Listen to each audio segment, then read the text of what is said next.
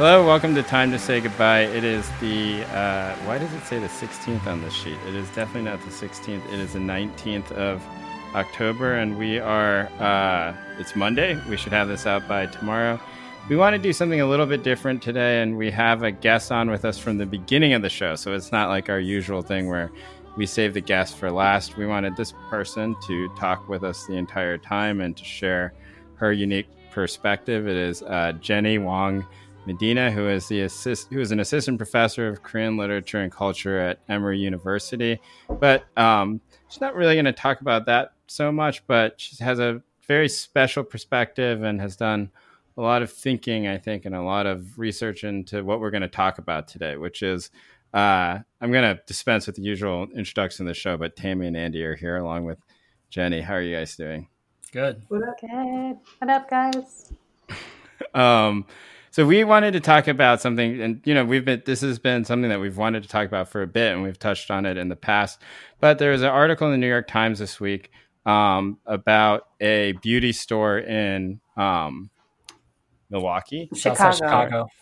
no, in Chicago. Wow. Well, yes. I would re-record at this point, but it's too late. Whatever. I did read the article, but you know, um, it has been a little bit. But it's a, it was sort of a piece about how a Korean-run beauty supply store and a black employee and what happened when uh, you know protesters came to that store, and it sort of tells a type of story I think that gets told a lot, but maybe not in big circles. But I think in specific academic circles or maybe even um, progressive circles, it gets told, which is this tension between, you know, uh, Korean-owned businesses in black neighborhoods, the history of that, and you try. I think if you are the type of, you know, person who wants to see a redemption story and wants to sort of quote unquote explore the nuances of the story, sort of tells a typical story in that sort of way. So, like, uh, I don't know, Tammy, like, what what what was in this story? Why don't you tell us? Sure. So it tells a story about how after the George Floyd killing, um, there were obviously a lot of riots that broke out around the country, and one of the ones in Chicago um, ended up in the destruction of one of two of the stores owned by this com- this family, the Na family. And it's a story about how Koreans have basically taken control of a lot of beauty supply stores over the past few decades and are kind of both in charge of, at the point of retail and wholesale, um, black hair businesses. And, you know, the kinds of resentment that that builds in black communities and the very difficult relations between Korean shop owners, black employees, and black neighborhoods um, you know, we can imagine all of the sort of capitalist conflicts that arise there. Um, and yeah, I mean, it's sort of, I think if you're from the West Coast or like the New York area or Chicago, like this is a story that is somewhat familiar to us or kind of archetypal, right, in some way, because it connects to like the LA riots, it connects to like the Crown Heights conflicts. It's just like a very kind of built in motif, I think, of Korean Black relations. But I found this story pretty well told and I think it got around a lot for that reason because it tried to be quite sympathetic, I think, to all the parties involved. Yeah, it was definitely balanced in a way that is somewhat rare. Like you either get the uh, these days, you either get sort of the libertarian type of slant on it, which is like this person worked very hard and these rioters came and burned down their store, and then you get some like kind of like obviously canned quote from the guy about like I came to America to work hard and achieve the American dream and look what they did, you know. And then some quote about you know how he has black friends or something like that. But then you get the other you get the other side of it, which in some ways is just as you know, I, I think that in some ways it's you know maybe more accurate and certainly more sympathetic to a certain type of of uh, of reader, but it's a type where it's just like, oh, this person is like a pest, you know, like this person is a leech on the community. Yeah. And they got what they deserved. And that's, you know, those are the two modes. And, you know, trying to, it's not this part, this piece, I think in some ways trying to consciously split between those two poles. I think it was, it was at least aware that those two poles existed. And whether or not it was successful in that, I think is up to you. But um, I actually found it to be more true than, you know, either the poles and so i don't know it's not always bad to sort of split the middle usually it's bad to split the middle but at this point you know just conveniently the middle seems to be quite where the truth is so um, jenny what can you what is your relationship to these uh, to these korean beauty stores or these beauty stores and and like they have like a resonance in your childhood. Do you want to just tell us about it? Yeah, sure. Um, so I grew up in one of these stores. Um, my parents um, came when they came to this country. They um, had a connection to a wholesaler, which was my uncle, and so they came to the U.S. in the early '70s with a kind of platform to start doing business immediately.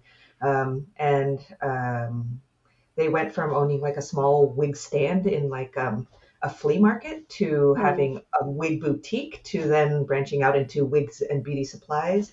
Um, and now my brother has taken over the business. They have four stores in Sacramento, California. Oh, wow. Um, so shout out to King's Wigs and Beauty. is that is that where they started out in Sacramento? Yeah, in Sacramento. Um, um and they started in the early '70s. Is that right? Yeah. And your uncle had come over to the United States already, or was he was the connection through him through, through you know like through was it international? Um, well, the wigs come from Korea, or in the early '70s, the wigs came from Korea because this is when South Korea had a textile industry, right?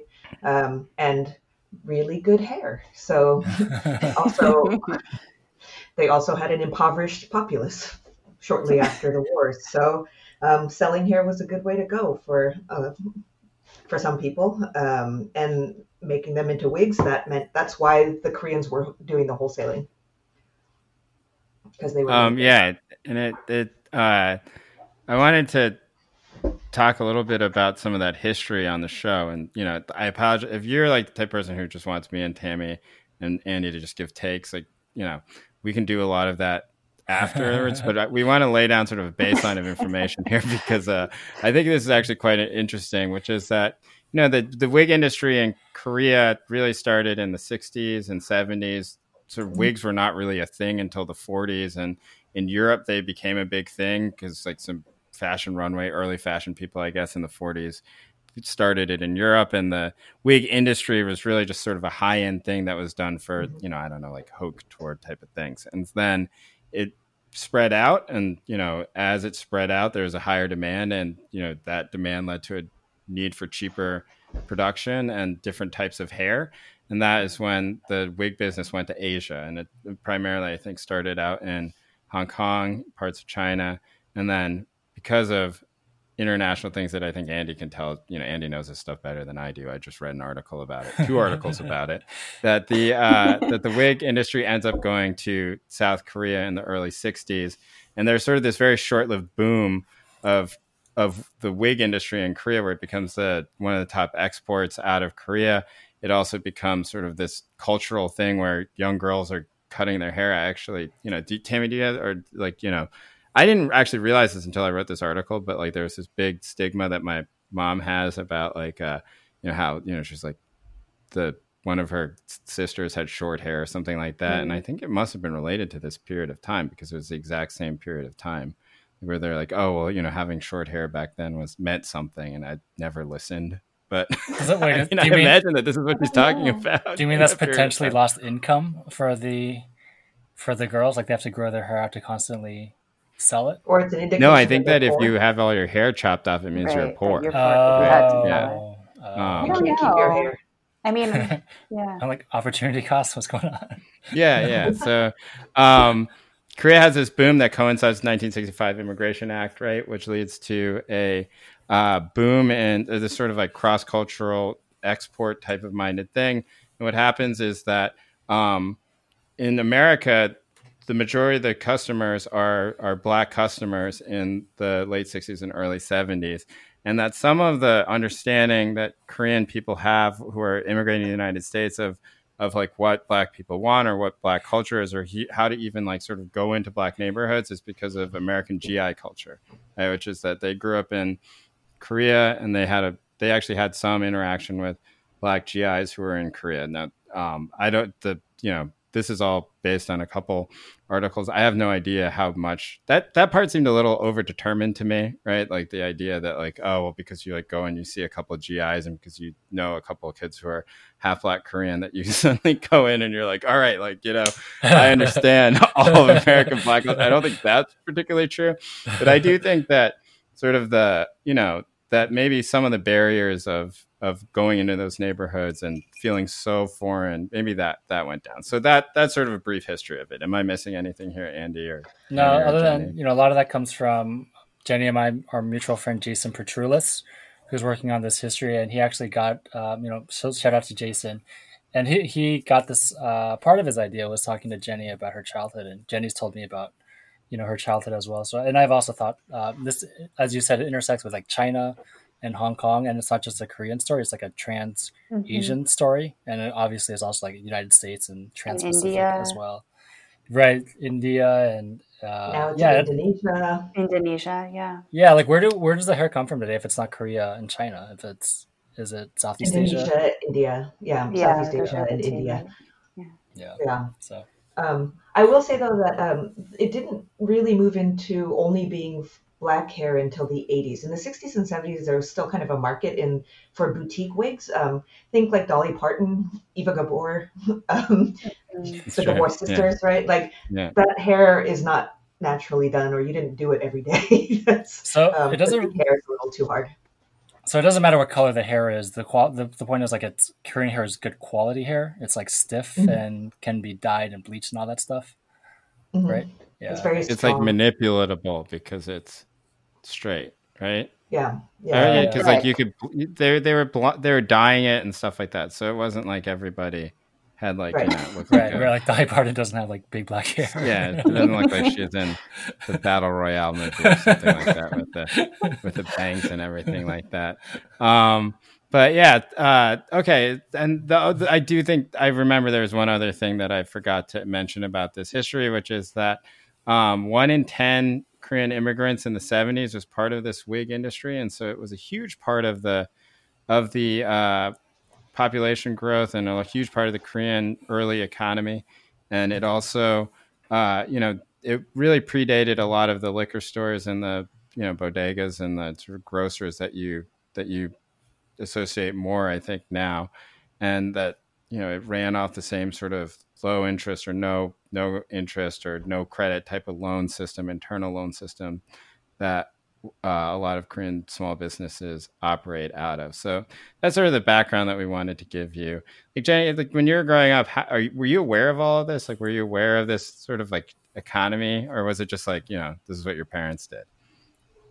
Um, sure. When I was four, I was like, "Please tell me about the, the transnational implications of your business." Yeah, Um, no, but I uh, you know, like like how, how, little how, did you like what, what was it like growing up in one of these stores? Well, so initially, when I was very young, um, it was a boutique, and it was it looked like a beauty salon, sort of. Um, and a lot of the business, or a lot of the um, uh, the business that happened was in styling these wigs into these giant bouffants, um, or like these kind of updos. And so many of the the employees were women who were trained beauticians who hated working with live people. Mhm. Um, so they were sounds, sounds like all of us. Yeah. It's like a it's like a coronavirus cor- coronavirus friendly industry, I guess. Yes, Yeah. um, and so it really didn't shift until like the mid to late 80s when it started becoming almost predominant predominantly a black clientele um, in the 90s is when you start getting more of the beauty supply products um, there's all these hair relaxers and gels and different kinds of shampoos and things that um, i don't think any of well any of us would ever think to know how to use probably um, yeah but so at some point in my childhood it went from being like a pretty diverse group of women who would come in for these wigs to being Mhm. either very old women white women very old white women or black women Wow. Um, yeah. yeah and I, re- I i remember seeing that shift you can see it like in the advertising because it used to Mm. be like dolly and Eva Gabor, her Eva Gabor's line was called "It's a wig, darling," Oh my god, that's so great. and then it goes to like all of the wigs being named after Oprah because the wigs have names, like the styles have names. So it would be like Janet, Oprah, Mhm. um, like Natalie Cole had a line. Um, right now, it's all Vivica A. Fox. Um, she's got a huge oh, line of interesting. hair extensions.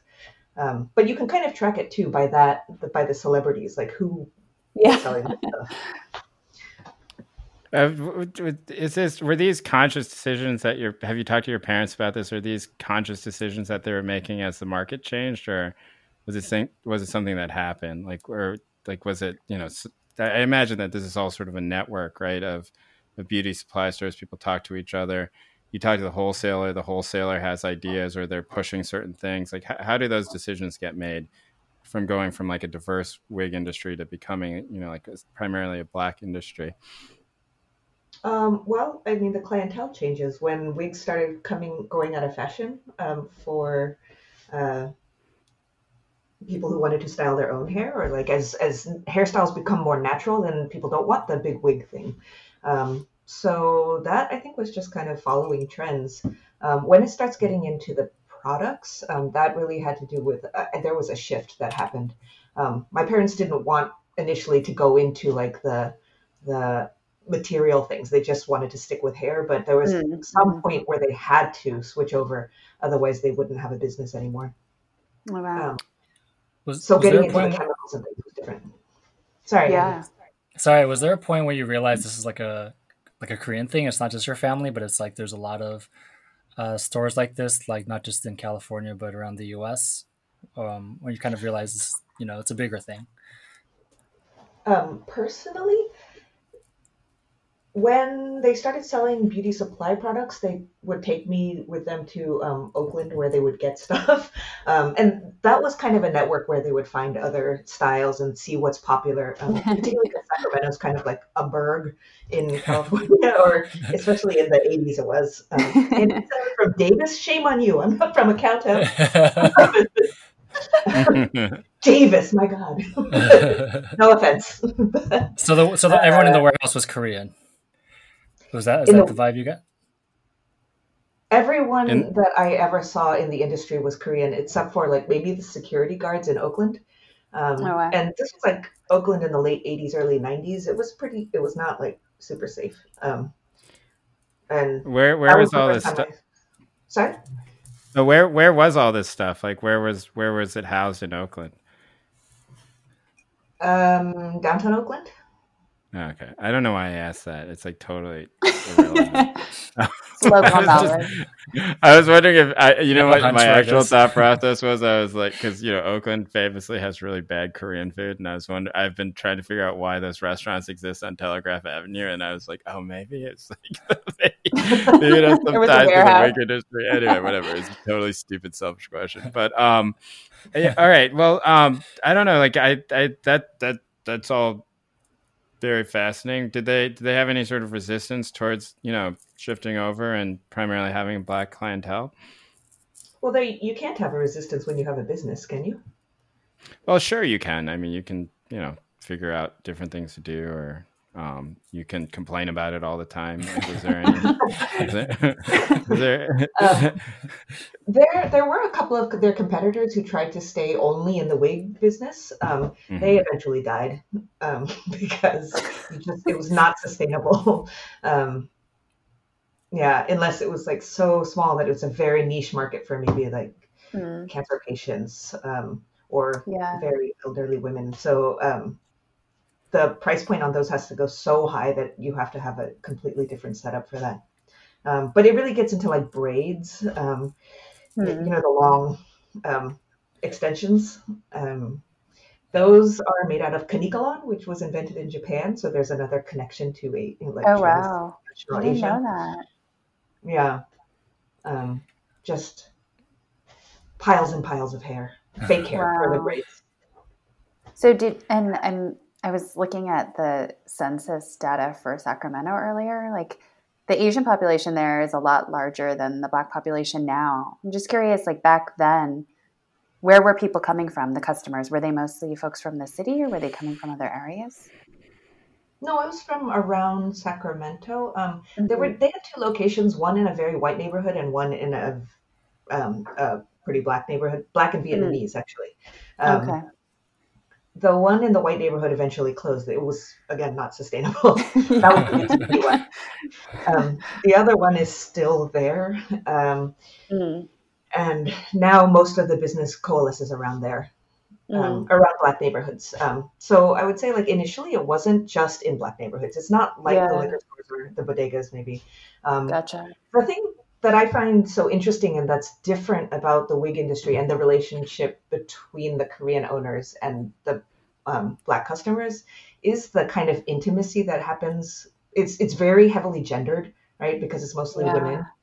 Um, and then it is this thing that you put on your body. It's so connected to this kind of daily life experience um, and this, I don't know, like regimes of, I don't know, I, I'm going to get too like nerdy with this, like regimes of hygiene and cleanliness and like blah, blah, blah, Yeah. right? Yeah. With like, ideas of beauty, right? Um, there I mean, what-. Now go on. Oh, I was in the store and I was looking at all this lightening cream, and I was like, "What is this for?" But it, I, I read about it later, and it was some Lux soap brand that had. It's called Ambi, A M B I. Um, it's been around for like 200 years or something, like Wow. since British colonialism. So, um, Oh, it's It's an Indian. It's an Indian soap brand. You're saying? yeah, well, they had it in Yeah. India and in Africa. In, Oh, wow. I can't remember which country, but yeah, Yeah. it was in that Lux Bui book, Andy. Yeah, yeah, yeah, yeah. Uh, when the article, makes a big deal of the fact that a lot of the staff at these stores are not black, right? That they are typically Korean, or maybe I don't, I don't know who they were supposed to be.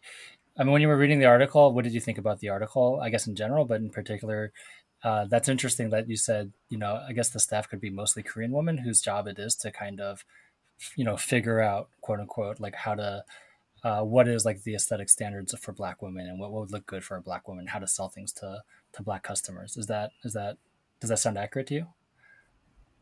Wait, Uh, you mean the, the New York Times article, Andy? Yeah, yeah, yeah. I think they were saying that most of the the floor sellers were black, but the managers were Korean. Oh, okay. So I was curious, yeah, what that looked like in your guys' stores, Jenny. That's very new, actually. Um, uh, historically, most of the employees would be like recent Korean immigrants. Um, a lot of times, people who were coming to be trained so that they can open up their own shop. Um, Mm, mhm. and that caused a lot of tension because all of the employees are Korean. um, they talk to each other in Korean, especially Yeah. often because they're newly arrived immigrants. They didn't speak English very well.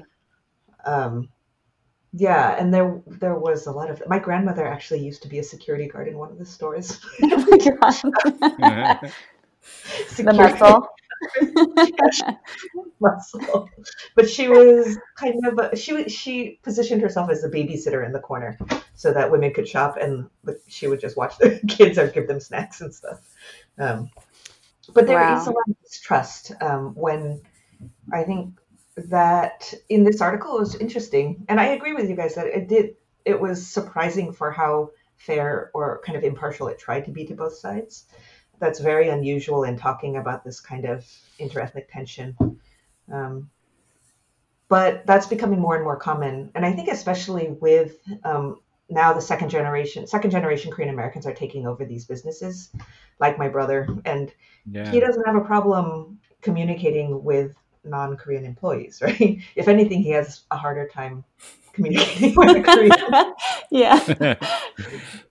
yeah. um, yeah, the the intimacy thing uh, was really interesting. You know that you mentioned because that was something that struck me Mhm. as well. Reading, um, you know, both. Uh, I forget your friend's name, and I'm sorry I didn't cite yeah. him at the beginning. I was, uh, if I had known he was your friend, I would have said something. But you know, I was trying to pass it off as my own research. now I can't anymore. So, Jason, um, you know, it's just very interesting thing where you have these. You know, at the beginning of this industry, you have Korea, which at the time is not a wealthy country at all, and you have the women in the countryside essentially, which is even poorer than in the city, and they're having their hair cut and they're sort of shipping it down into factories where it's being manufactured into these hair products by also women who are working class women in Korea. And it's being shipped over and being sort of distributed by people, recent immigrants in these cities who barely speak English, but they have their own little network. And that it is being generally sold to people who have no idea what the beauty standards are of the country where it's coming from. The people who are getting their hair cut have no idea where what the beauty standards of what their hair is going to end up looking like. You know, I think that they're like, you did it's blonde and now it's on who? You know, like I think there would be some questions about that. Not that the people would have any sort of emotional connection to it, but I imagine that they probably do have some emotional hair uh, connection to their own hair and that you know the, the article does this wonderful job in sort of detailing uh, how all of that was sort of you know part of the cold war calculus of all of this right which is that you open up 1965 you open up the immigration act in part in large part because you want to create chains like this right you want to create supply chains like this you want to open up the economy you want to sort of use south korean labor in a way to create an import economy that brings in hair and does a small niche business. This is like one of them. Um, yeah, that the can you like when people would come into the store that your parents owned, right? How how what were the interactions like between you know your parents or the people who were working there and the black clientele? Hmm. I don't want to throw my family under the bus. my mom does listen to this podcast, so I can't promise that parents don't listen to this podcast. But you know, uh, speak, you can speak abstractly. Like, what would a typical, what would a typical, what would a typical interaction be like? Um, I think that the interaction that is described in the article is seems pretty accurate now. There is um, there's that intimacy of the workplace, but there's also, um, I mean, as with any small business, there's distrust of some clientele and not of others, right? Yeah. Um, if you're um, say, I don't know, if you have people who shoplift, there's going to be some um, distrust of some clientele. Like maybe they will racially profile certain people, but um, there. That's not to say that they don't have good relationships with many of their clientele. Um, like my parents, at some point. Um, would go to church with them because they wanted to. They my parents are very religious, um, and I shouldn't say it hmm. like that. My parents are very religious, and, um, and, they would get in these they would get in these long conversations with their customers, and they would mutually invite each other to church. And um, like at some point when I was in college, my my dad was raving to me about how um, black churches really have the joy in them, and they really understand. Wow. really, they understand the joy of Jesus. That's cool, man. um, which I, I I don't know how common that is, um, but it, it's certainly worth looking at the like more of the individual interactions um, rather than looking at this kind of abstract. Um, yeah. I don't know interethnic tension. Um, and I would say too, because they are personal beauty products, it is a different relationship, like than selling liquor or food or something like that, right? Mm. Because you yeah. you have to get close and you have to talk to each other and you have to talk about your styles and what people want to portray of their own personality, right? Mm-hmm. Um, so there is like a, a very different kind of relationship with these particular products, I think. Yeah.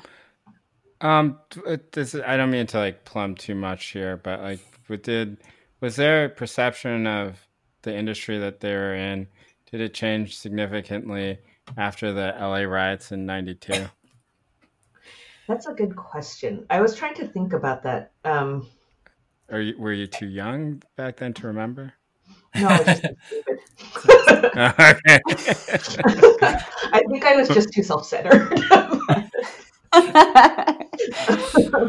yeah, 92, what, I was like 16. Yeah, I, my head was very far up my butt. So, yeah. uh, but I do remember the tension.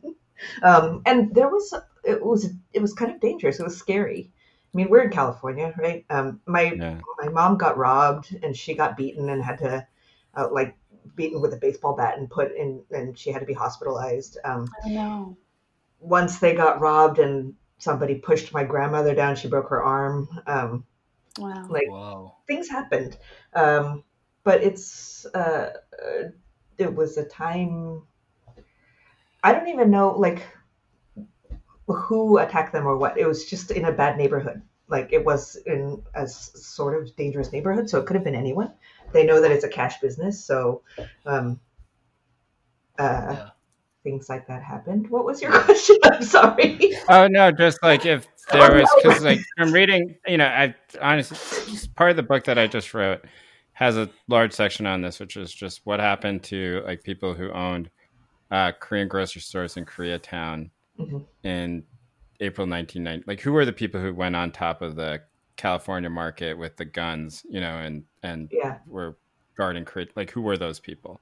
And one of the things that I found in my research was just that there's so many quotes given during this period of time where like Korean people say like this was at the point where I realized that like I'm not American anymore or like the cops have abandoned us, right? Or like it's war between us. And I don't I don't actually know if I believe that it is as, you know, sort of that much of like a it, I, I I guess I just don't believe that people think that way, you know, but I do think that it was certainly a traumatic moment for a lot of people and did change the way in which they thought about their own business and doing businesses, you know, with black clientele. Like, and so I was just wondering if you're, you know, if you're, if you remember anything about that. And if you were 16 at the time, maybe you had thoughts about it yourself. Certainly. Um, I'm surprised that you say I'm not American anymore, because I would think that most of these business owners never thought they were American to begin with. Oh, um, sure, sure. But that I yeah. meant the protect that's a great point. And yeah, actually, I, I did. now that I think about it, I did write that line, which is like these people never thought of themselves as American anymore. The, the people who didn't think they were American anymore were their kids, you know, like who were just like, "Fuck, I can't go back." Like you know, like I don't. um, but you know, like that the, the protections of the country didn't extend to them. They didn't. I don't know if they expected that or not, but some of that. But you know, this was proof that it wouldn't extend to them. So, like you know, did what what was that period of time like for you? Or your um, parents, either one. You can choose. If you don't want to throw your parents under the bus, you can throw yourself under the bus. jump in front of the jump in front of the bus for them. yeah. yeah. Um, I was nervous about it, but um, being where I mean, my parents were kind of typical insofar as um, we lived in a very white suburb, but they did business in a non-white uh-huh. suburb, or like not in in that area. So um, uh, they had also diversified by then, so they were doing a lot of other things. Uh, I think they've run like every single kind of Korean business you can run. um, uh, in '92, I was working at the deli and running that, so um, that was a different thing. Uh, were, those, were those all created through? Were those all created through Korean networks? You know, the, the you said the deli, the beauty supply store. Mm-hmm. What else? No, okay. Yeah, well, the, um, the the wig stores, yes, and the beauty supply, um, but not the delis. That was um, my dad's own thing, and then like dry cleaners and stuff like that. He did everything, um, but you know, actually, it was kind of scarier in Sacramento in that at that time because of there were there were a lot of Vietnamese gangs, um, and I don't know if you remember this. Uh, Jay, you're in California. Are you from California? No, I live there now. Though I live in Berkeley oh. now. Ah, okay. Um, there was like um, a, a, hostage situation at a Good Guys in Sacramento, and it was like um, Vietnamese gunmen, and that's exact. That store was uh, about a block away from my parents' store, so the tension was more with that than thinking about the LA riots. Um, sure. Hmm. Yeah, that's what I remember more of. California was a yeah. mess in the 90s. Yeah. Jenny, I was curious about um, how your parents felt about your brother taking over the business. Hmm. um, I have thought a lot about this because, of course, we all went to college and we did the thing that we are supposed to do. He eventually took over the business because he said, as an Asian American man, um, that he would never progress past a certain mid level kind of managerial status. And um, he told me later, like, I, I just knew I was never going to make as much money um, working for somebody else as I would on my own. Mm. Um, and I think that's fairly common. Like, um, yeah. To think about, uh, he had been in IT. He worked for like, uh, yeah, he worked for a big organization doing IT. Mm-hmm. Um, so I think they were glad that he joined them. Um, they've expanded since then, which is good. Mm-hmm. Um, they did not want me to do it. oh, really? Why is that? Yeah. Uh, I don't know. They wanted me to be a hmm. lawyer. oh, yeah, that I know something about. Yeah. yeah. Maybe because, uh, probably because I went to a better school than him. Flex.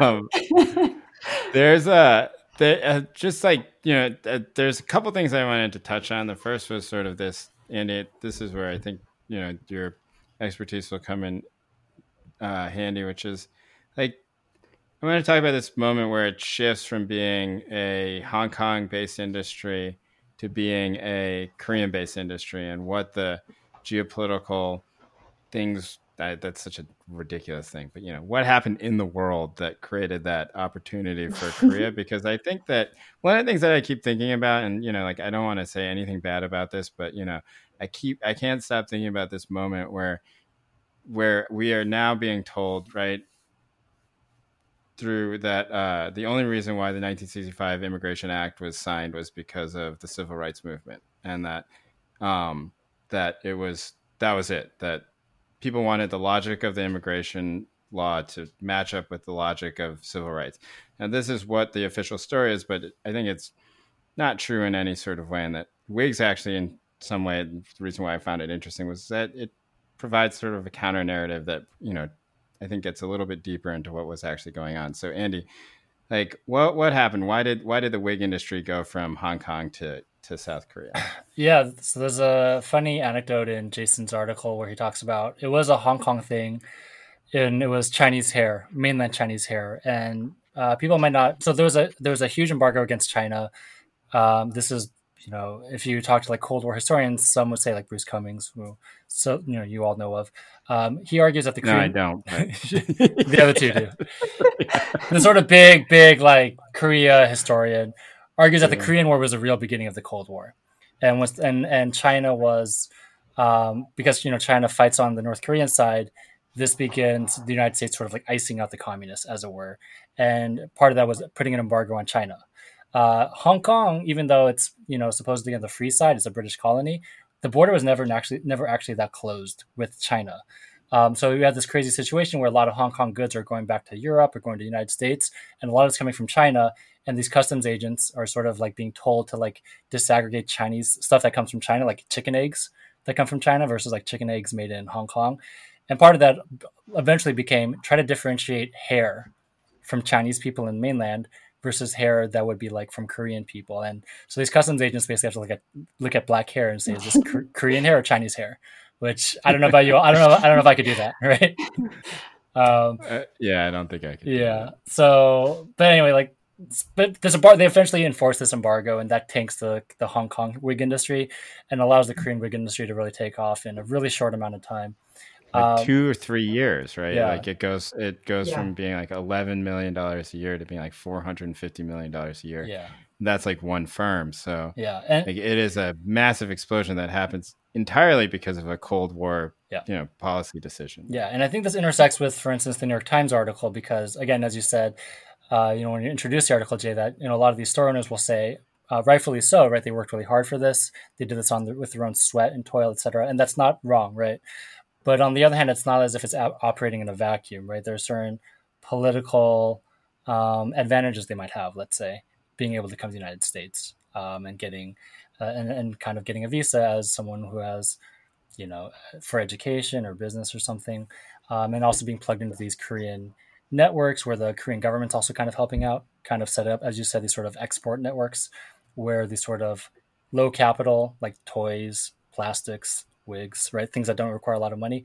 Um, those industries are being set up in Korea, you know, and historians would say, like, well, this is the beginning of eventually like cars and TVs and then K-pop and then etc. Right? The Hyundai, yeah. so, so yeah, so like wigs are like the first, you know, pre like right? Yeah, and then you know, oh. right. Um, so so I think the the again, it's not to like sh- you know cut down the Korean wig owner and say like you didn't actually like you didn't build that yourself, right? Not not not saying that, but uh, sort of saying yes, that's true, but you know, a lot of people work hard, and there are certain geo uh, geopolitical, there are political, economic reasons that that kind of help the Korean and probably Taiwan, and you know, maybe Hong Kong, Japanese, you know, um, businesses kind of take off at this time, and it has a lot to do with the United States um, investment in the Pacific, mm-hmm. and and and trying to stop China and spread freedom, you know, market freedom to the rest of the world. So if we think about it sequentially, then right, so that's a that's sort of the political Cold War economic reasoning why the industry shifts to China in, I mean, I'm sorry, to Korea in the early 60s, like, and then you have this huge explosion, and then you have the 1965 Immigration Act, which opens up the doors.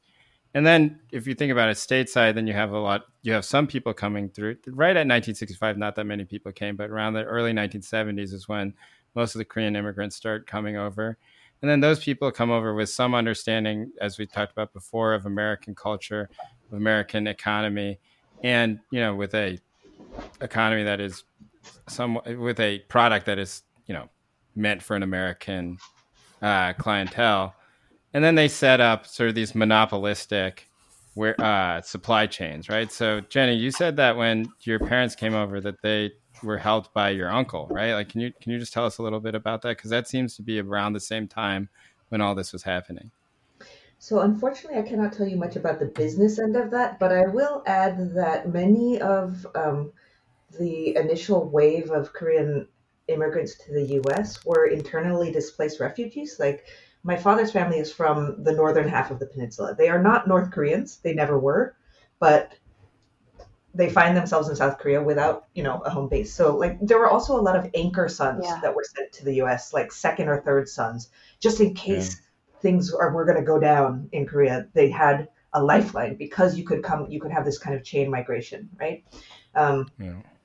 so I think my second um, my my dad was like the youngest of nine, so um, I think it was second uncle who came first, and then fourth, fifth, wait, fifth, and then sixth. Um, but there were like two still left in Korea. Um, but yeah, so I would say the train chain migration was very important to that, and then having a large population in South Korea who wasn't really from South Korea, right? Um, oftentimes, you'll find with people of our gener or my generation at least, um, if you start talking to them, many of them will say that their families are from North Korea. Um, Yeah, my family, my, my family has the same history as your family. It's like you Yeah. Know, slated for execution, refugee to the south. Then they, my mom's sister came over to be a nurse, and then she chained the rest of them over one by one. By one. yeah. Well, I mean, nurse was a really good way to get here, to get Yeah, here to yeah. Germany, right? That was one of the major outs. Um, yeah. Um, and so, but yeah, but you know the the your the first uncle or one of the first uncles that came over started in this in the in the wig supply or the wig the wig industry. Is that right? I think he hooked them up somehow. I don't really like that uncle um, has a very complicated history that I don't that um, was shrouded. It's okay. We don't need to know So, uh, so let's stop talking about that uncle. yeah. Um, that's okay. We don't need to we don't need to personalize it. So let's just say that right that this this sort of monopolized thing happens and then much like you said it starts out in swap meets, it starts out in flea markets, it starts out as stalls and then Mhm. those stalls, you know, create informal networks of supply.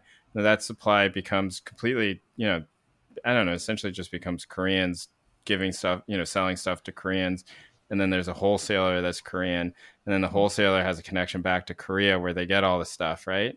And that in the end, that's, you know, the sort of seed for 20 years of business or, you know, I, I don't know at this point, 40 years of business. Um, Forty. Yeah. and uh, and then as the clientele changes, the market moves to meet that new clientele. And then at some, you know, at the beginning, it's like, well, you know, some white housewives also want wigs, and then by the end, it's you know, it becomes an almost exclusively black clientele. Um, the thing that I want, you know, we've gotten to this point where, like, I, I, I, I don't really know. Do you think that we are talking about all this in like a constructive way? Because it just seems like the conversation gets so tracked into like one argument or another. Like Tammy, like what what do you think? Like, is there is there like a good way to talk about this? Like, does it require, you know, like a at this point forty four minute long preamble about like geopolitical um, connections and and histories of immigration and refugees, or or is there like a faster way to think about this tension? well, I'm not asking for you to say yes. I'm literally just asking because I'm Yeah. curious about it myself. Well, no, I think these 44 minutes have been essential. I mean, I'm glad that Jenny and Andy's friend Jason, you know, wrote this piece and that we're all kind of thinking in this way about the larger socioeconomic and geopolitical policies that make these industries happen, right? Because some of the stuff seems very accidental, like why does a certain population get into a certain industry? But there's always some sort of interesting backstory that I think reveals a lot about, you know, relationships um, between different countries and groups.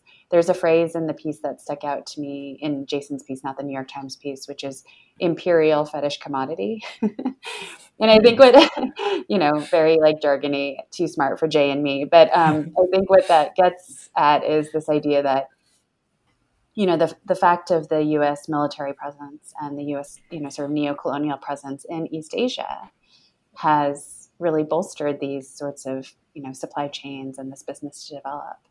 Um, interestingly, like this week in um, my class here at Montana, I was teaching this article that talks about um, Alabama and Georgia um, auto supply companies and manufacturing plants where they manufacture car parts.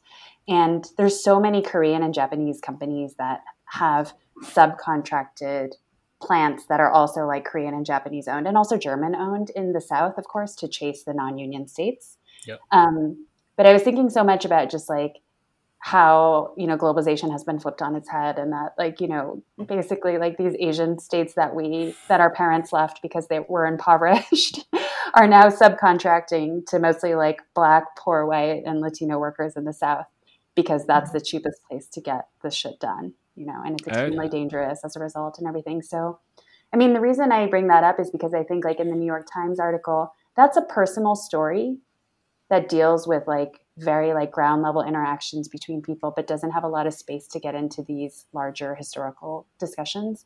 And i'm glad that we can do that here because i think it's such a huge part of the story. Right. The subtext of the time story and a lot of this conversation especially how it's portrayed in hollywood is that like if the koreans were just less more polite you know right? that, and, yeah. and if the if the that's always the story the, yeah it, that, that's basically the story right? Like i remember i watched i don't remember what show it was but there's like this like disney disney sitcom when i was a kid. Not a kid but like maybe when i was in my teens and i remember one of the kids was like a filipino kid but he was playing a korean kid who's clearly filipino which you know drove, drove, my mom crazy. I don't know if i've imagined the show or not yeah what is sure the show? But like at some point there was like this whole thing where it was like you know there's a black there's a black friend of the Filipino kid, and he gets in a fight with this guy's dad who owns a store, and the whole episode is about you know uh, the dad puts the money down on the counter, right, and doesn't, and then puts lifts up his hand, and the oh, kid feels touch. like it's yeah. disrespectful because he's not handing it to him, and then but what the, the kid doesn't understand is that the father is doing that as a form of respect, but they don't understand each other because of the cultural divide. that story, that one, like "Don't touch the money" story, is like the basis of like of the liberal understanding of the Black Korean conflict, right? Like it is like totally. the, the keystone of it, which is like how do you hand the money over, yeah. which has always seemed so stupid. But the people who fall for it the most, I think, are like sort of second generation Koreans, right? Like second generation Koreans are the ones who hate their parents because they they also believe that the reason why all this conflict exists is because their parents were rude, and a lot of the time they the reason why they think their parents were rude is because they fucking watch their parents be rude right? Because their parents were rude. Uh, well, rude, I think, is, is hard to say. Like, it just means that we, that the second generation, generation Korean Americans have internalized like white politeness, and I think the thing that is so interesting to me about seriously, uh, I'm, I'm yeah, yeah. um, well, it's not Go ahead. I'm sorry. Yeah. Oh, so the thing that's so interesting to me now about this industry and looking at something like this article is that is there um, the industry has like removed the white center, like the the creamy white core of this industry, right? initially, um, initially it, black women have all these hair products to make themselves have straight hair to have good hair, right? Good hair.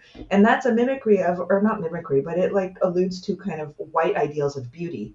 Um, but now, if you look at the styles, they don't have anything to do with white aesthetics anymore.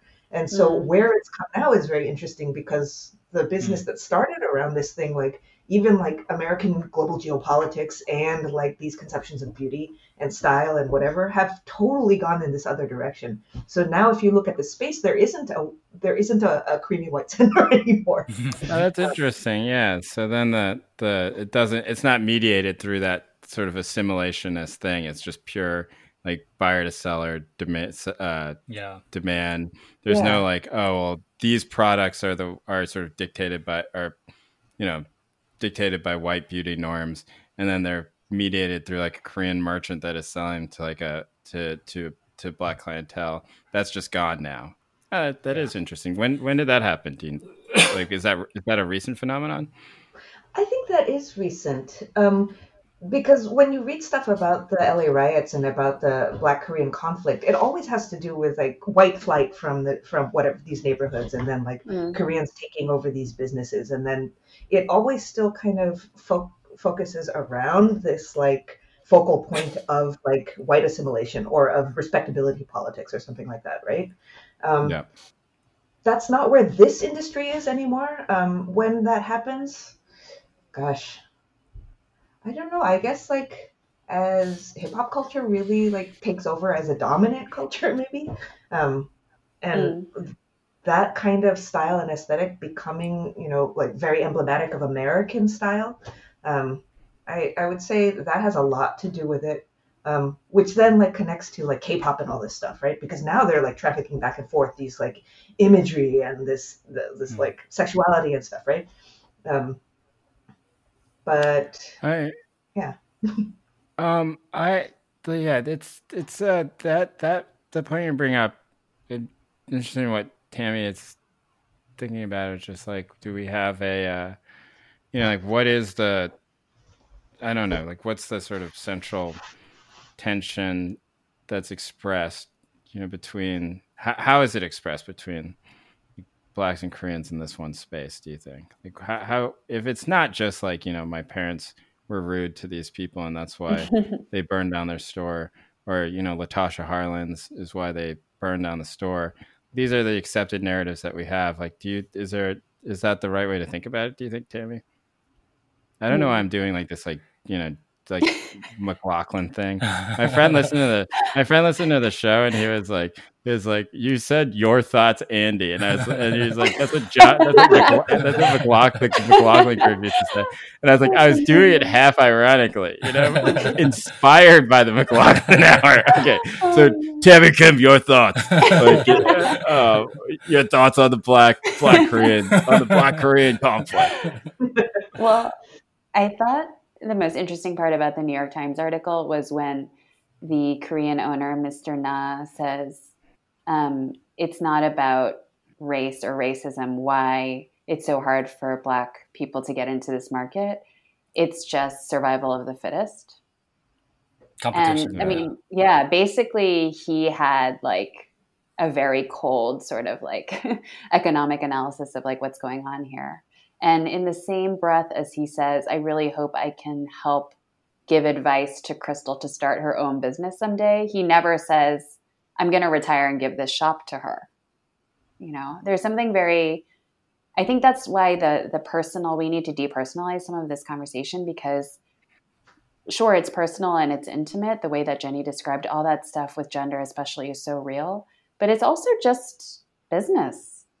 And like, I think like, you know, getting under those relationships and understanding like, what's in the minds of people, both at the level of the individual business, but in the kind of supply chains that we've been talking about, is a more appropriate way to understand this. Well, I mean, it's business, but it's, you get the sense that he would not be opposed to another Korean person competing, right? So the way that competition gets drawn up is still, I don't know if racial is the right word, but national or ethnic ethnicized, right? It's like not that he was objecting to the competition. He was he was trying to explain why wholesalers don't do business with certain black owners Right. So right? so if but, but you're like, saying if you're saying if it's just pure business, they would just go to cheapest or best business deal with the other person, no matter what their skin color is, right? But it is oh, still mediated, yeah. right mediated by the sense of there's an in group, there's an out group, which is why I also kind of latched onto sure. that quote, Tammy, thinking like this is a really telling quote because I think he's actually like telling on himself in terms of he thinks racism is about, like you said, Jay, uh, being impolite and like not putting cash in someone's hand but in fact, racism is probably, and I think what the article is trying to get at is that um, the sort of material differences between groups, economic differences between groups, matters more. Um, mm-hmm. And I mm-hmm. think that's also what a lot of the um, people speaking in the interview are saying in terms of like the black customers who are telling this woman like Crystal Holmes, like why are you working for him? Why don't you open mm-hmm. your own mm-hmm. store? So I think that was interesting. And I think this article is really pushing hard this idea that to solve racism in 2020, um, you know, black customers should buy from black owners, which, you know, I don't know like what I think about that, but that's interesting because I think that idea is actually gaining currency. Um, yeah. Right. And so I don't. I introduce yeah. a new wrinkle to this then. Yeah. Yeah. yeah. yeah, um, yeah. To your point, right? There's a, a, a famous example, I guess, to to me famous um, of a Black Business Owners Association, a Black Wig and Beauty Supply Owners Association in Oakland. I think it was supposed to be all all of Northern California, and they they had these meetings where that were convened by Egyptian owners of a huge beauty supply warehouse, who positioned themselves as African Americans because oh, wow. but they're but they're Egyptian. That's they're incredible. They're like, they're like Egyptian immigrants, right?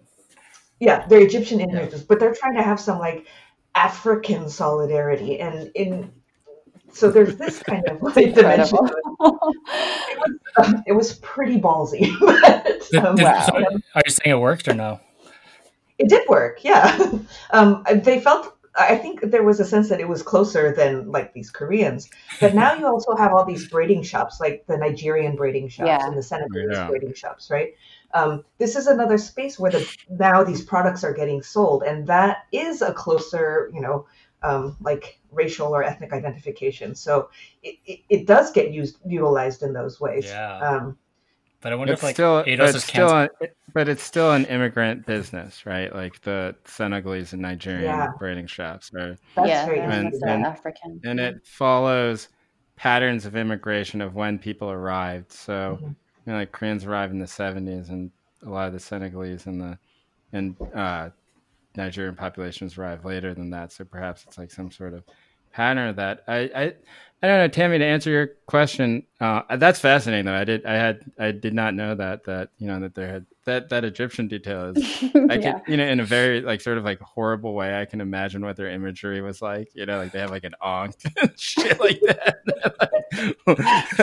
um, um, but uh, to, I to, to address the point that you made, I do think that there's a way to sort of access both the uh, personalized part of it, which I don't think that we should discount because sure. a lot of the controversies that come up around this are about personal interactions, you know, mm-hmm. and the personal interactions aren't just you put your money down in a different way. The personalized interactions are like there is video of a guy coming out and body slamming a woman in the aisle and accusing her of, you know, yeah. like that was one of the big ones that blew up. It was like that Korean store owner who's basically just body slams this customer in in the store, and these lead to you know, protests, they lead to boycotts, they lead to a lot of dissatisfaction.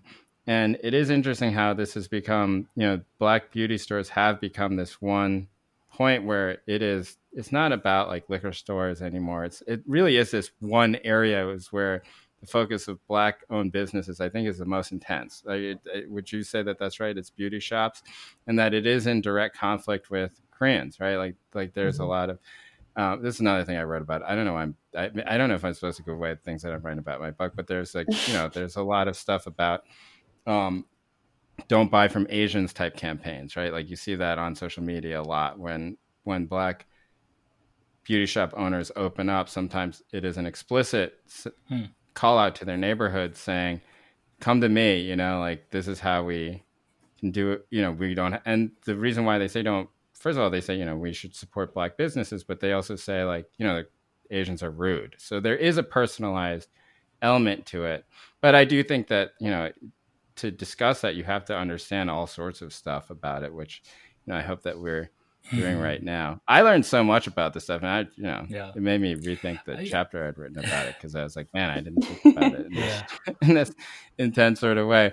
But um, the one point, I, the the last point I want to sort of focus on is like you know like um this moment now where you have between like Chicago, Milwaukee, um, well, not Milwaukee, but Kenosha and um, you know cities around the country where you have once again sort of Korean owned businesses being targeted, sort of beauty supply stores being targeted in Ferguson. It happened as well, right? Um, Baltimore. Baltimore. Um, what like what what's the proper way to talk about this? That's what I'm most interested in, because I think that like after the 1992 riots, there was a we talked about this a little bit in our panel episode. Do you remember that episode where we just talked about like panel politics? And uh, um, panel polit, the, there are a lot of books written, and I actually the the the your friend's article cited the main book that came out of the 1992 riots, which is by this woman Nancy Abelmann and this guy John Lie, and it's uh, it's called Blue Dreams. Blue Dreams. And Blue Dreams is this sort of projection of panel politics onto the 1992 riots, and it happened right after the riots was written. And it's this idea that like everything is super complex, you know, like it, there are all sorts of different people who feel different ways, and actually, and in the end, the sort of aim of it, I think, maybe I'm wrong, is sort of defuse the core of it, right? Which is like, is this an intractable problem, right? Is it always going to be an intractable problem?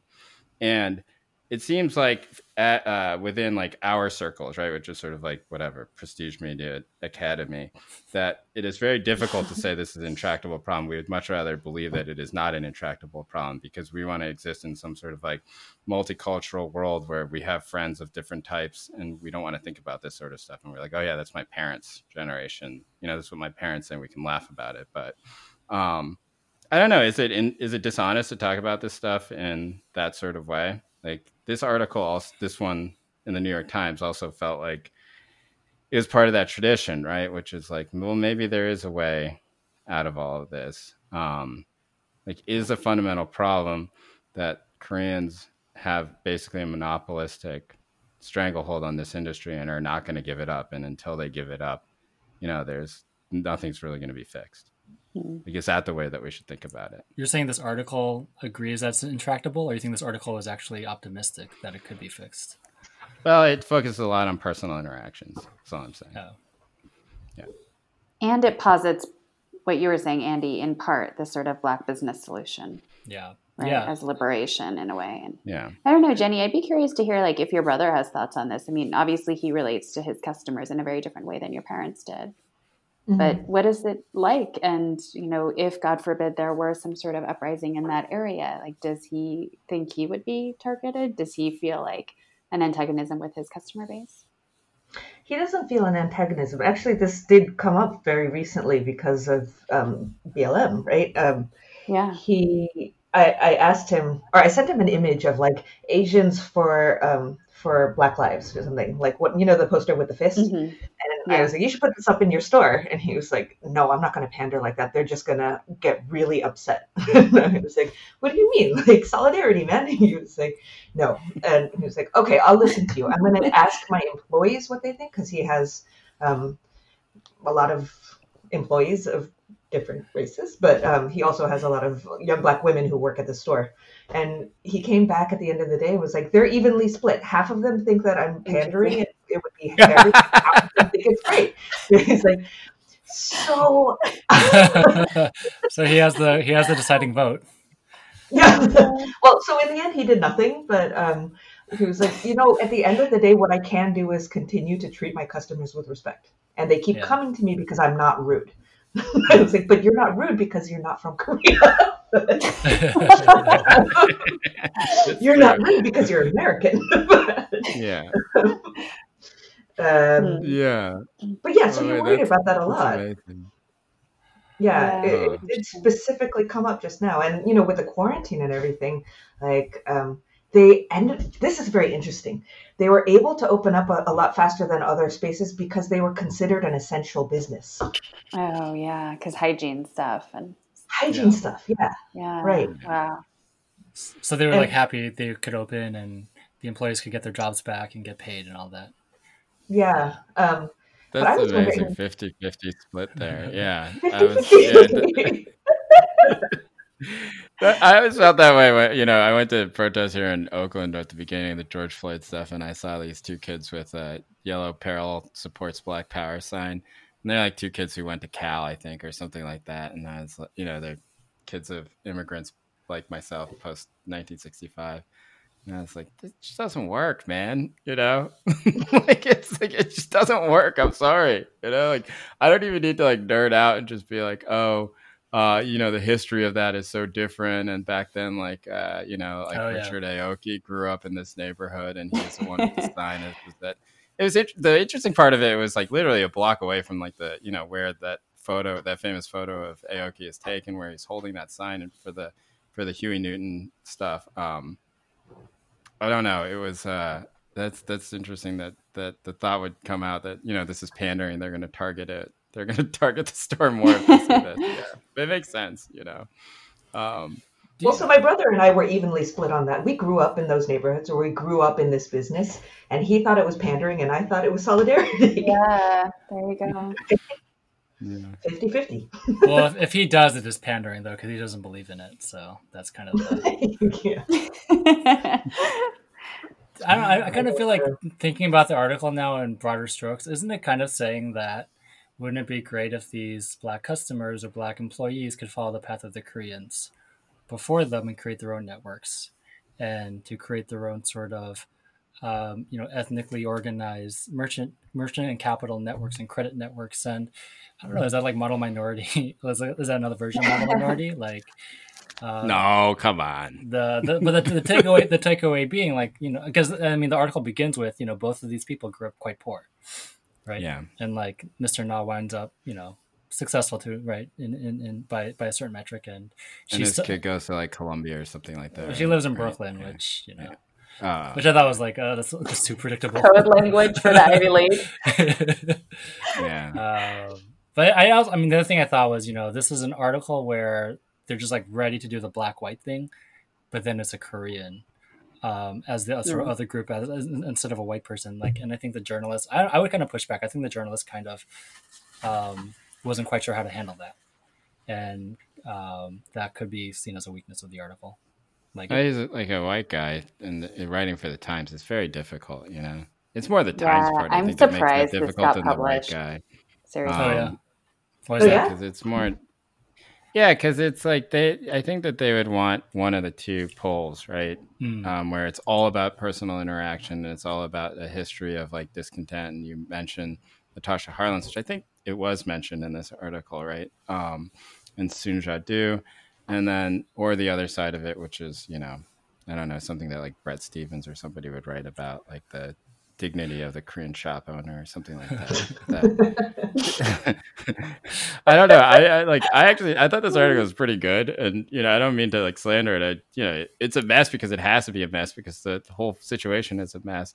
But I don't know. I thought that. um I don't know. I hope that we could bring a little bit of context of it to it for the listeners because I do think that the most interesting part is, you know, why is it like this? You know, why is it that like you know why is it that Korean immigrants coming over in 1971, 1973, 1974 can open up these businesses, right? And the answers are pretty embedded in Cold War yeah, U.S. policy, and that um, if you don't understand that, then I think that you've sort of missed a large part of the story, at least the most interesting part of the story. We don't need to place like moral assignations. If the personal interactions part is the most important part, part to you, then it doesn't mean that you're like stupid. It just means you know. I would say that it's Yeah. like not a particularly interesting um, understanding of all of it. yeah. I don't know, but the the what about this question of intractability? And then I think Jenny, we've kept you for an hour and eight minutes, and so um, I think that, like, do you do you feel like that? Do you think that we, there needs to be some acknowledgement that this problem is a, a huge problem, that it's one that will continue, or do you think that, or do you not actually believe that? Um, do you think that we are talking about these things in progressively better ways?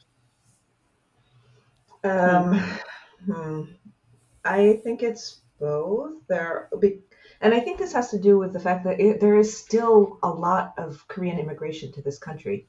Um, with some some of the other businesses where um, ethnic groups leave that sector, um, then it changes over to another group or you know whatever. But this there's still it's constantly getting refreshed by new Koreans. so um, who still don't speak maybe English very well. Um, so that makes it still kind of a problem of like maybe um, culture clash even if there are businesses like my family's that has been around for 40 years and now my dad even says like i'm more american than i am korean right especially with what i do like teaching contemporary korean he's like i don't know what the hell you're talking about because that's not where i came from right um, Right. but he was like you don't know anything and i was like actually i, I just don't know where you came from but um, um, so is it intract is it intractable? Um, I have asked about the black owned businesses, and my mom is always like, you know, um, at the end of the day, um, we we can undersell them by price, and so the customers will go to these other places for a while. But we've been around for so long, and we buy in such volume that we can we're just cheaper, so they're going to come back, right? Um, at the same time, Walmart now sells this stuff, and so my parents are worried because Yeah. Walmart can totally undercut them, right? Um, so that's the Yeah. end of the story. Walmart just kills everyone. yeah. And then Amazon kills Walmart. Yep. Yeah. Actually, my brother does sell through Amazon now. They they have like, Okay. Yeah, they have a so, store. um, yeah. Yeah. So the plot thickens. Yeah. Holy shit. Is there anything that we missed, Andy, Tammy, Jenny, that you want to talk about about this topic? I think that we, I, you know, this. I don't, you know, I do rank our episodes and how well we've done. I think this is great. Yeah. I don't not to pat ourselves in the back, but I think I don't know, it's been fascinating for me. I learned all sorts of Yeah. stuff. Um, is there anything that we missed? There was something I kind of wanted to ask Andy actually, um, yeah, go for it. because when I'm when I got interested in studying this at all is because my mom said, "Oh, it's so stressful because of gang warfare in China," and I was like, "What the hell does that have to do with you?" And she was like, "Because the hair comes from China, and so it's come full circle, and now the hair's coming It, from it is. there." It is now from China. right? China, Indonesia, India. Ah. Yeah, So what does gang but that warf- has to does- do. What, What what does gang gang warfare warfare is? have to do with it? Um, I don't know. She said that they were like struggling over price of hair, and they were kidnapping Yeah, women yeah. for their hair. Um, and this has to do with the liberalization of China and stuff. So I Yeah, was like, yeah, yeah. Sure, jeez, yeah. what's going on? yeah, Um, yeah, yeah. I mean, I don't know if gang is the right word. It'd probably just be like what's. It's like a fine line between like business network to mafia. You know, it's like uh, that's what that's what we're probably talking about, right? Like it's it's a network that probably has, you know, like the the triads and the tongs and all that. It's probably not all that Yeah. different, and they just kind of control access to all that stuff. I am curious where it comes from. You know, like that museum um, uh, exhibition bodies. Or you know what I'm talking about? The one that was like Mhm, big in the the, one 2000s? of Chinese bodies. Yeah, apparently it's like all Chinese. I never went to it. I think, like on principle, I knew I didn't want to actually see that. But it's like I think they were just like random Chinese corpses that they that they like shipped out. So I don't know. I think there's a lot of Mm. there's a lot of unseemly things happening that China exports. Have you guys Hmm. all seen the Chris Rock documentary, Good Hair? No, Yeah, No. And good? he does What it did all you think? India. Um, Yeah, I was gonna say, Jenny, like from that, my takeaway was that the and, and I think Petrulis's history actually tracks this a little bit about the movement of hair to India. But he, Go- yeah, unpacks that economy of like basically like Indian hair coming to Koreans to be sold to blacks. Rock goes to Yeah. India. hmm Oh wow. mhm. Yeah, Yeah. So another, well, this is a whole another dimension of this that's like I'm sure you don't have time for. Um, Indian hair is not kosher, and Orthodox women wear wigs, human hair Oh, wow. wigs. So they will wear Chinese hair, but not Mm. Indian hair. It's not Wait, Oh, Chinese people eat Chinese people eat so much pork. What the hell? That's, that's exactly what I said, but it's not kosher because it's um it's given as a sacrifice, a religious gonna say sacrifice. it's a religious sacrifice. Yeah, yeah. Oh. the extraction much of the hair is commercial but I know. religious. Yeah, so it doesn't have to do with what they're eating. It has The to pork do with doesn't the matter. right. Yeah, because I said just the like- same thing. Like hella like pork double in China. What do you fisting shellfish and pork all the time. Yeah. Oh my god, that's so. That's really Wow, interesting. that's Yeah. the fascinating. keratin really comes from the shellfish. I mean, this can get weird, Um, but there's also something to do with our chromosomes in Asia that makes our hair so tough. But I don't know. We don't have to talk about that. Whoa, race science. I know and, uh, exactly. Tanky Andy became race science Andy real quick. Yeah, race science. Andy is going to talk about hair keratin now for the next forty minutes and, and the SAT. Um, but, um, all right. Well, I, you know, I think that that's. Uh, I don't know if I think that we've we're now at an hour fourteen minutes, and um, yeah, Jenny, I want to thank you for coming on. This was great. And yeah, um, thanks for inviting me. This was fun. Um, okay, so we have a uh, we have a new segment that we want to do every single week, and it's uh, you know we found that we sort of talk about the same things over and over again. I don't think that's bad. We have an election coming up, and also you know things that it's a more natural conversation. But we want to do something called I don't know what the actual name of this is going to be, but it's something like, well, what should we know about in the world? and uh, this comes out of the fact that like every single time we talk about what we should talk about, I basically like send some tweet that has annoyed me, you know, and Tammy's always like, there's like a freedom movement in this country. And I'd be like, listen, this tweet is super annoying. And, and because I own the recording equipment, I generally win out in these fights. But oh my God. Um, I have started to realize that Tammy is correct that we should talk about things that are happening in the world and not just tweets that are annoying. And so uh, we haven't about a single tweet this entire week, you know. So uh, we're off to a better start.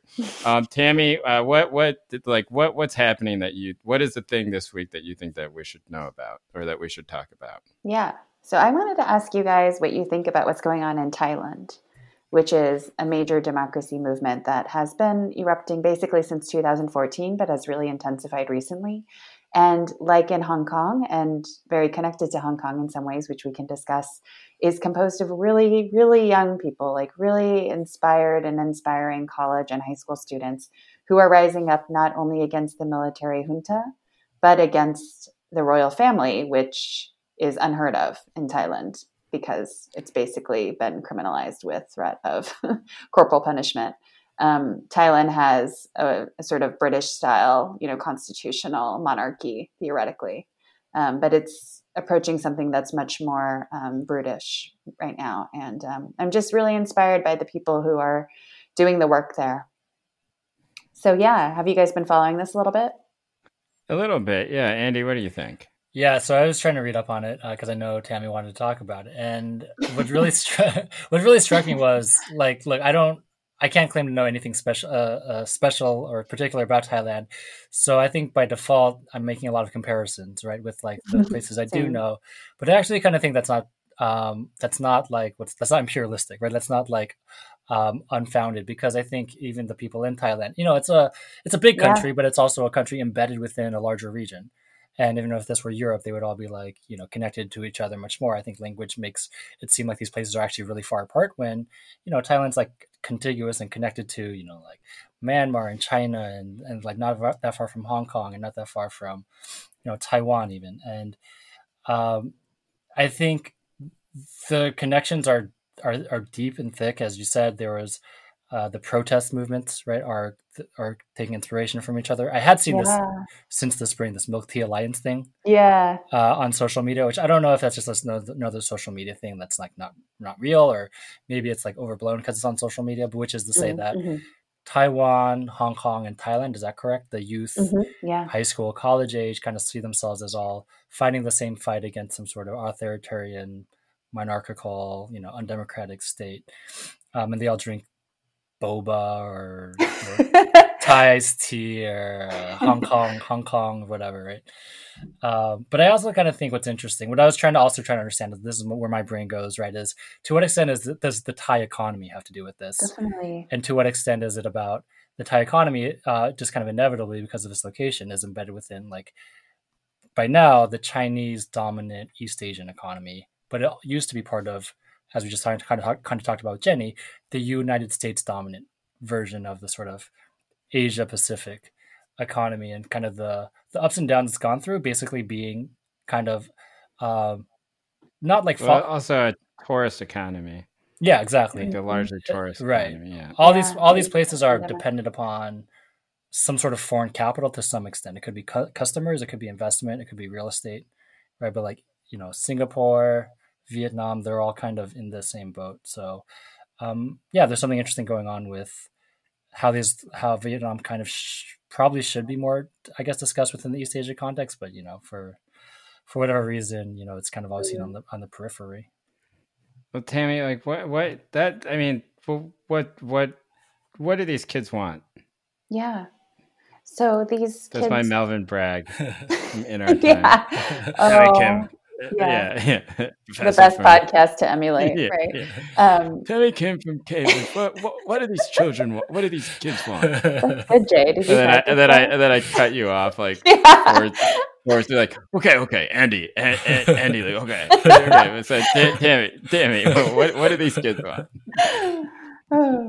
well, yeah. So I think the sort of economic piece is important, but maybe not as critical to these people because they are mostly still in school, right? Mm-hmm. But what that economy represents is a kind of like, as Andy was saying, like kind of an imperial force. So both the kind of Sino Thai, you know, businesses that have been privileged by the military junta and that the military junta has been trying to prop up, but also just this sense of chaos and not having a say in their government. So um, Thailand has been a, a, constitutional monarchy since the since like 1932, and it's had 17 constitutions yeah. and just a series of military juntas over and over again. And so I think people are tired. I mean, of course, the young people haven't lived through that, but even the chaos they've experienced in their lifetimes is just too much. And I think they're now at a point where they're wondering like why do we have a crazy king who wears crop tops and throws lavish birthday parties for his poodle and lives in germany you know? Why do we have a prime minister who is a military thug?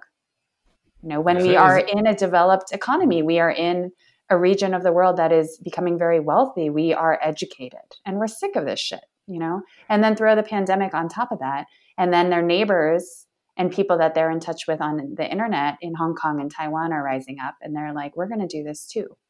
And one of the fun things that people will see on social media is that they've adopted a lot of iconography, both of the Hong Kong protests, but also Hunger Games. So the three fingered salute of Hunger Games has been yeah. the kind of universal symbol of the Thai protests since 2014. So there's a lot going on here, but I, but it is a pro democracy movement, and that's how best to understand it. Yeah. So like every every one of these uprisings has a vision of nationalism behind it, right? So um, you know, whatever protests there might be in terms of, you know, let's overthrow this and let's replace it with something else. Like what what is that? Do you have a sense of what they want Thailand to be? Yeah. Um, because uh, you know, I don't know, is it is it is it a resistance towards it being so about um, international tourism? Is it about like you know? Is it something strange about you know like gender roles? Like what, mm-hmm. what is mm-hmm. the what is the vision that they want to create? Yeah, well, it seems to me that it's it's not about an absolute abolition of the monarchy. First of all, it's about a kind of reform of the monarchy to get it to a place where I think, I mean, reading what they say is something more like the kind of Disneyland England version of a monarchy, where they're sort of you know defanged and um, you know kind of yeah actually the real power in the country is through elected power and that's not the case right now. And so for instance like in 2018 the junta supervised like a kind of election but it was more or less a sham election. Yeah. i mean but this kind of progressive party that they were pushing on the center left actually got a bunch of votes right? But they don't but then right after that the courts banned that party so I think definitely having a fair say, having any kind of real representative representative politics is something that these people are after. I think the economic piece is a little bit harder to to find. Well, I think I mean okay, so this is obviously my brain reading economics into everything. Um, I do think like a lot of their complaints though is like as you said, there are a lot of monarchies, or my, my mind goes to the Japanese emperor that's you know ostensibly still there, and it's like continuous for thousands of years. And you can make an argument, and they did make an argument, like in Japan, that it's actually good to have it around for stability reasons. But unlike all those other monarchs or emperors in Thailand, like you said, this monarch uh, who is completely, you know, in, absentee, mm-hmm. actually has a say in politics and economics. Yes.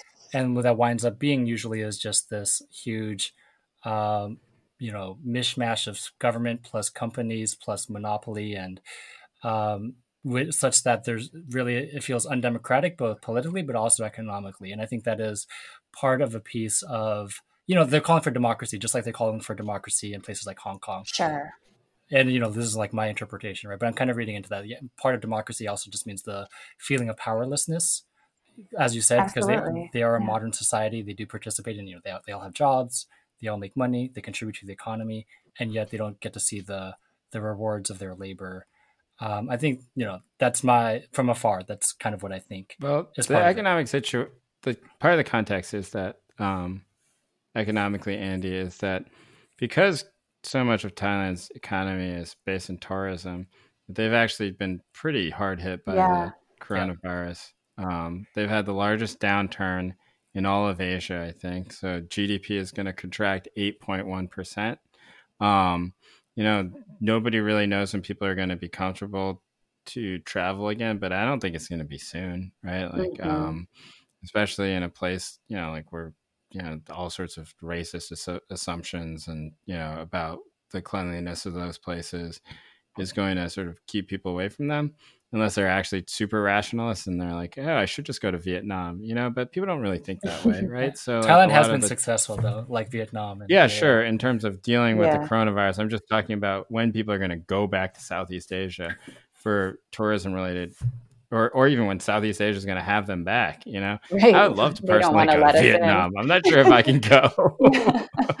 um, but like you know, in the end, like 15% of of of Thailand's uh, GDP comes from tourism, which actually sounds kind of small to me. I assume that it was higher than that. Yeah. All right, these people are facing an incredibly uncertain future. Yeah. So the question that I had Tammy was just is there part of this youth movement that is a rejection of of Thailand as this vision of a tourist industry where white people come to party and stuff like that? Like is that part of the nationalistic turn? No, because you know, like that's part of yeah, what yeah. the that's what part of the populist politics in Korea are about, right? It's the rejection of American influence and American corporate interests, American military interests. Like, is there is there sort of an isolationist bend to any of this? I haven't seen that articulated in any of the stuff that I've been reading. I mean, obviously, I'm not reading in Thai, um, but no, I think it's much less focused on that and much more focused on um, sort of righting the ship itself with it, you know, on on its own terms. And so again, I don't it doesn't seem like most of the people are calling for a complete change or revolution in the way that the government the basics of the government are structured, but for it to actually be a functioning, you know, constitutional republic, which it's yeah. not right now. Yeah. And I think also like under Thaksin's you know, Thaksin Shinawatra, which people may know that he and his sister basically ruled the country for like almost 20 years before the latest coup or 15 years um, you know that I think the economy seemed to have been healthier then. You know, and, and I mean, most of the people protesting now are were like obviously children when that was happening, um, but both the you know even though it was like a fairly oppressive regime still under the prime minister the economy was doing better and the monarch was more well behaved than the monarch now so sort of everything seems to be coming to the fore right now. You know, every, so like this is like part of this is a reaction to like just disgusting opulence. Yeah, and I like uh, sure. and usefulness, yeah. uselessness, and you know, like wh- who I don't know, similar Definitely. to like like Park Geun-hye, just like this is like the dictator's daughter, and she's yeah has an IQ of yeah. like seventy, and has a shaman, and is carrying around these ridiculous handbags. Yeah, like that's part of the animating idea is that like this person doesn't even live here. Um, you know, like th- he's totally useless. Like it, part of it is personalized yeah. in that sort of way. Yeah, I think definitely. And, and I think part of it from just reading around um, is that youth or generational difference is a huge part of this. You know, Tammy, you were saying, I guess in Thailand, you're like anyone our age and above would just never ever criticize um, the monarch. But right. this is being led by high school and college students, mm-hmm. and in there, there is a lot of parallels, right? With you know, with, with what happened in Hong Kong, Definitely. Um, and, and, I think also the sort of clear generational gap that's happening here in the U.S. I'm sure countless other examples that uh, you know I wish I could I was more well informed about. Um, and you, I mean, Tammy, you talked to your friend who had been there for a while. Do you feel like people who are actually have been there or are there now, like they're really optimistic about this? That's that's kind of why you you wanted to talk about it, right? Yeah, so my friend Rena, who is a very avid fan of the podcast, thank you, Rena, um, lived and worked in Chiang Mai for years and has been talking a lot to her friends who are still in different parts of Thailand. And we should note that the protests have mostly been featured from Bangkok, but they're in like a few different cities all around the country. And yeah, I mean, first of all, Rena was just shocked that this was occurring at all because again i think because of such a long history of just crushing dissent and having these laws where if you criticize the monarch like in even the most sort of banal way you would go to jail um, and then to have these young people just take this risk and rise up Um, it's just an absolute surprise to her and all of her friends there. So, I mean, that to me is just like so compelling and incredible, you know? And then, yeah, I don't know. I mean, I think they're optimistic, but with the incredible asterisk that there have already been a lot of arrests and, you know, mm. some reports of torture and other sorts of, um, you know, the, the lashing back by the monarch and by the junta. So I think they're also very scared. Yeah. I, I, yeah, I, it seems very promising. And, you know, I, I think that it's, uh, the way that I think about these things sometimes, just that, there is with coronavirus there is always going to be a lot of civil unrest right to use the term mm-hmm. right there is going to be there is going to be protests everywhere just because world economy is collapsing people are cooped up and opportunity seems very slim i mean i don't know yeah. i feel it myself and i'm one of the most i don't know i feel incredibly privileged but you know you think about it your kid uh, me and andy's kid probably gonna have a the kid we had together I mean, Andy's child, uh, you know, our collective child, about the same age. Um, probably going to have a more difficult uh, life economically than we did as mm. immigrants, right? And so um, you feel that, and I think it's felt around the world. It seems like it's definitely felt in Thailand right now. It's felt here in the United States, right? I think that fueled a lot of the protests yeah, this summer, so. and um, I think it will just keep popping up around the world. I don't see how it couldn't, right? It seems to be doing that right now. And, you know, there there's all sorts of lost generations everywhere right now that are going to be mm. demanding change and they have literally nothing to lose and they have social media to make it seem way bigger than it is. And so even if it's just clout chasing, it ends up being like an actual exercise in um in protest. Uh mm. and you know, I don't know. It it seems like we're going to see a ton of this stuff going forward over the next few years. At least I think so. I mean, you know, yeah. I, I can't imagine there will be a country where that doesn't have these types of protests. I mean, so hmm. yeah, the, I think the more you think about the par- maybe Canada won't. Green, so you have coronavirus under. I think the United States is going to get. I think we're going to have like yeah wave after wave after wave. I mean, the question even is, if Biden even if Biden wins, I think it's going to be. Yeah. Hmm. I hope so. Yeah. I don't know. I think. The, yeah, I hope so too. Think maybe it's wishful thinking. I had a dream about it the other night. That's why I was thinking about it. I had a dream that I was like at a anti-Biden protest, which is like a very specific dream. Yeah. But it was like after the election and he had won, and I was like, you know, screaming shit about holding him accountable and stuff like that. And I was like having a great time in my dream, and then I woke up and I was like, whoa! it's like, what? oh my god! I don't know. Man. I think it'll keep going. You're just like um, sleeping right. with a huge smile on your face. Yeah, I know. It's like the weird fantasies I have, just like attending a anti-Biden protest after I after I go vote for him. I, I, I think the more you think about the parallels between you know Thailand and um, you know Hong Kong, United States, and the other mm-hmm. stuff going around the world, it like I, I agree. Like you kind of think like how could this not be happening? A whole the order that used to kind yeah. of keep things in place for the last 30 40 years is obviously falling apart at the seams COVID's not to blame, but it's exacerbating it. But then, you know, I don't know. I you know we've kind of said this a few times on the podcast. I don't know how this ends. I don't really see the bright future that's available. Um, and mm-hmm. I mean, I think it's within our control, but I don't know if that's if it'll actually will actually get there. Um, and I think part of what a place like Thailand or Hong Kong has kind of you know Thailand's not small, right? But it's it's kind of t- economically, let's say, it's in the shadow of a lot of other powers. Mm-hmm. Um, there is that sense of kind of acting out um, in reaction to a feeling of sort of being um, controlled by these other powers. Um, so that makes sense, but you know, I think until something happens with like uh, at a global level, right? There's only so much that can happen, and that's a little. I don't want to be depressing and pessimistic, but I guess I, I guess the question is, I just don't see what's beyond the horizon yet. But you know, mm, like well, in, in, the meantime, you, you you know, like I agree, like it's good. Right? I like like it'd be actually a lot worse if they weren't doing anything at all, and people were just yeah, kind of accepting. Attending protests, you know, you don't always have to think of the results as the reason to go. Um, and I don't know the answer to your question. I think I, I, thought about it a lot too, and maybe we can end on this thought. And Tammy, tell us what you think, and then we can we can get out of here. Which is, I think a lot of it will depend on the climate crises that are coming. Yeah. And if there's enough time for the people to adjust and try and implement some sort of new order post coronavirus before climate crises really start firing off in a in a way.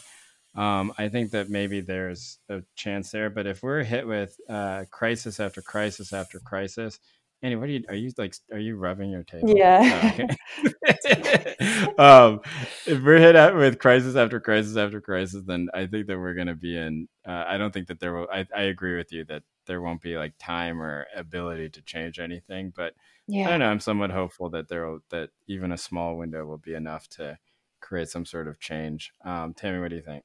Yeah, I hope that's true too. I just watched the David Attenborough documentary on the death of our planet, which was very scary. But he meant it as a as a warning and a ray of hope. So I was trying to stick to that. But um, yeah, I do. I, I I agree. I don't know that I have that much to add to that. I think like in the Thai context, in some of these contexts, like although they are national, I think it's a kind of sort of like national, like a preservationist impulse nationally that is necessary. You know, for them to yeah. be able to move forward and and they are um, like they need to have a sort of stability and say so that they can address the climate crisis and other sorts of more geopolitical questions. So yeah, um, I hope we have the time as well.